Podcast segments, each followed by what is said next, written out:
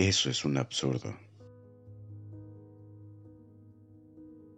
En realidad, contemplar tu foto es mi pasatiempo favorito, aquella en donde sonreíamos ambos. Y me gusta ir a los lugares en donde nos compartíamos un poco.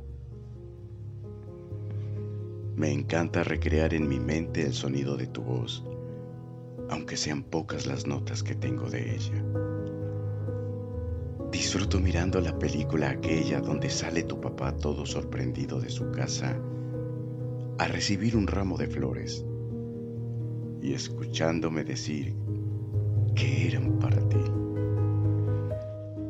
Salgo a buscarte en el interior de mi auto, al momento aquel cuando mi boca tocó la comisura de la tuya y la felicidad me hizo sonreír de la manera más estúpida que tengo y tú te apenaste.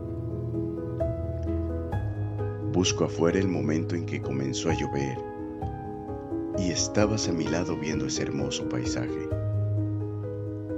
Salgo a la calle esperando encontrarte por casualidad en el metro, en la tienda de la esquina, en la calle.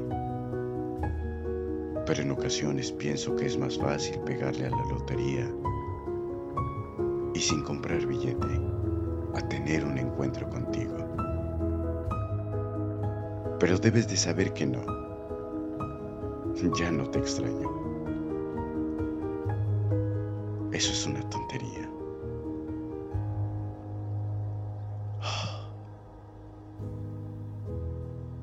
Eso es un absurdo.